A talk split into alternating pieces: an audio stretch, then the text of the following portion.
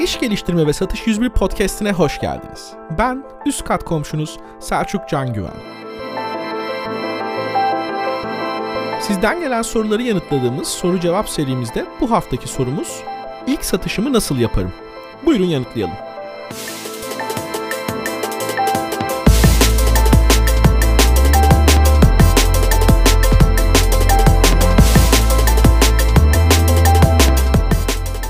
Evet, bir soru cevap bölümüyle daha karşınızdayız. Sizden gelen yüzlerce soru arasından seçtik. Diyeceğim öyle değil. Yalnızca iki tane soru geldi. Bu hafta da onlardan birini cevaplıyoruz. Çağlar sormuş. İlk satışımı nasıl yaparım? Çağlar sana evladım dersin başından beri ben ne anlatıyorum diye kızmak geliyor içimden. Şaka tabii. Farklı bölümlerde bu soruyu yanıtlamaya çalıştık. Satış stratejisi, satış hunisi, fikirden ürüne giden yol serisinde problem tanımlama gibi dağınık halde sorunun cevapları var podcast bölümlerinde ama şimdi senin için toparlayacağım. Ee, çok geniş bir soru olduğu için ben bir geri dönüş yaptım ona birkaç detay sordum. Şirketleri bir uygulama geliştirmiş Çağlar. Çalışanların performanslarının takip edilebileceği bir uygulama. Ee, yine de herkese faydalı olsun diye o uygulama özelinde değil de çemberi biraz geniş tutarak yanıtlıyoruz. İlk satışımı nasıl yaparım? 1. Satış stratejisi yapın. Bununla ilgili bir bölüm kaydımız var. Gidip 5 dakika dinleyebilirsiniz hemen. Kısaca neyi, kime, nasıl satacağım sorularını detaylı yanıtlamamız gerekiyordu. Önünüze boş bir A4 kağıt alın. Kağıdı 3'e bölün. Bu 3 soruyu yazın ve elinizden geldiğince detaylı doldurun. İşte satış stratejinizin özü hazır. Şu soruların yanıtının süper net olması gerekiyor. Ürünüm nedir? Avantajları ve dezavantajları ne muadillerine göre? Müşterim kim? Şu an hangi problemleri var? Bunları nasıl çözüyor? Çözümü nerede arıyor? Son olarak da o müşteriye nasıl erişeceğim? Hangi kanallarıyla ürünümü potansiyel alıcıların önüne çıkarabilirim?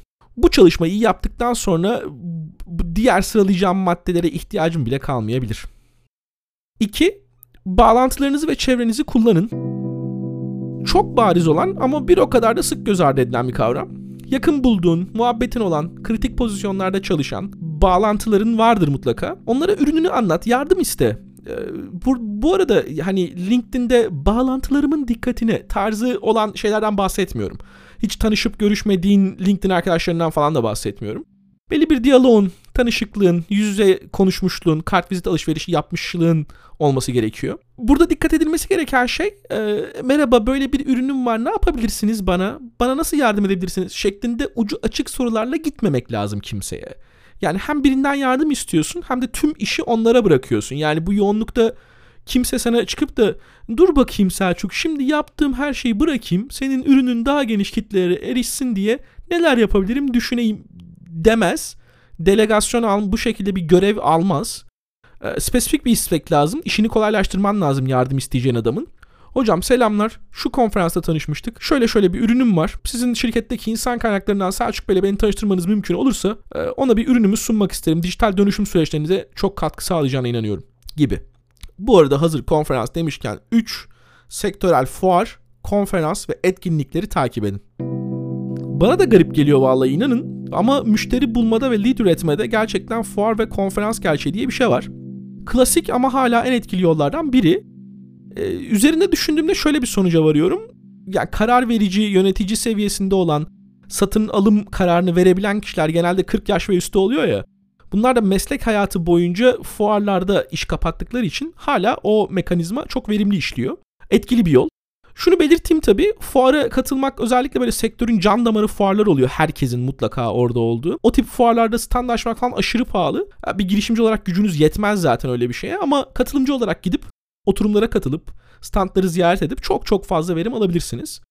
E, bunun yanında unutmayın her fuarın özellikle yurt dışındaki fuarların katılımcı listesi yayınlanıyor web sitelerinde. Web sitesine gidin, fuarda stand açacak firmaları exhibitors listten bulun ve bir araştırın. Bir bir araştırın. Hepsine bakın. Şu şu firmalar benim müşterim olur abi dediğiniz firmaları da listeleyin ve direkt standlarına gidip meramınızı anlatın.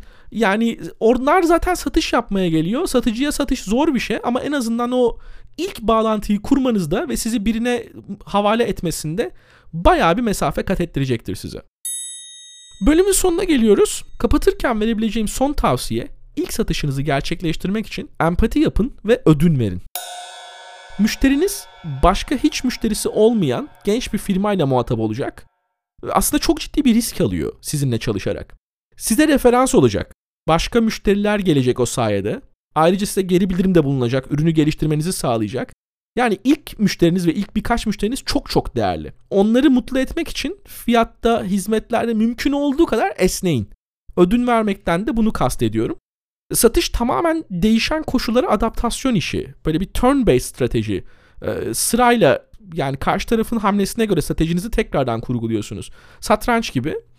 Ee, ben hiç prensiplerimden taviz vermedim deyip hiç müşterisi olmayan bir şirket olmak yerine bu süreçte ben de çok şey öğreniyorum ve müşteri profilimin ihtiyaçlarına göre prensiplerimi ve aksiyon planımı revize ediyorum diyen bir şirket olmak daha mantıklı geliyor. Bu şekilde de ilk satışın geleceğine inanıyorum. Sizler de sorularınızı iş geliştirme ve satış at gmail.com adresine yazabilirsiniz. Türkçe karakter olmadan hepsi bitişik. Podcast'in açıklamasında da e-mail adresini paylaşıyorum. Haftaya görüşmek üzere.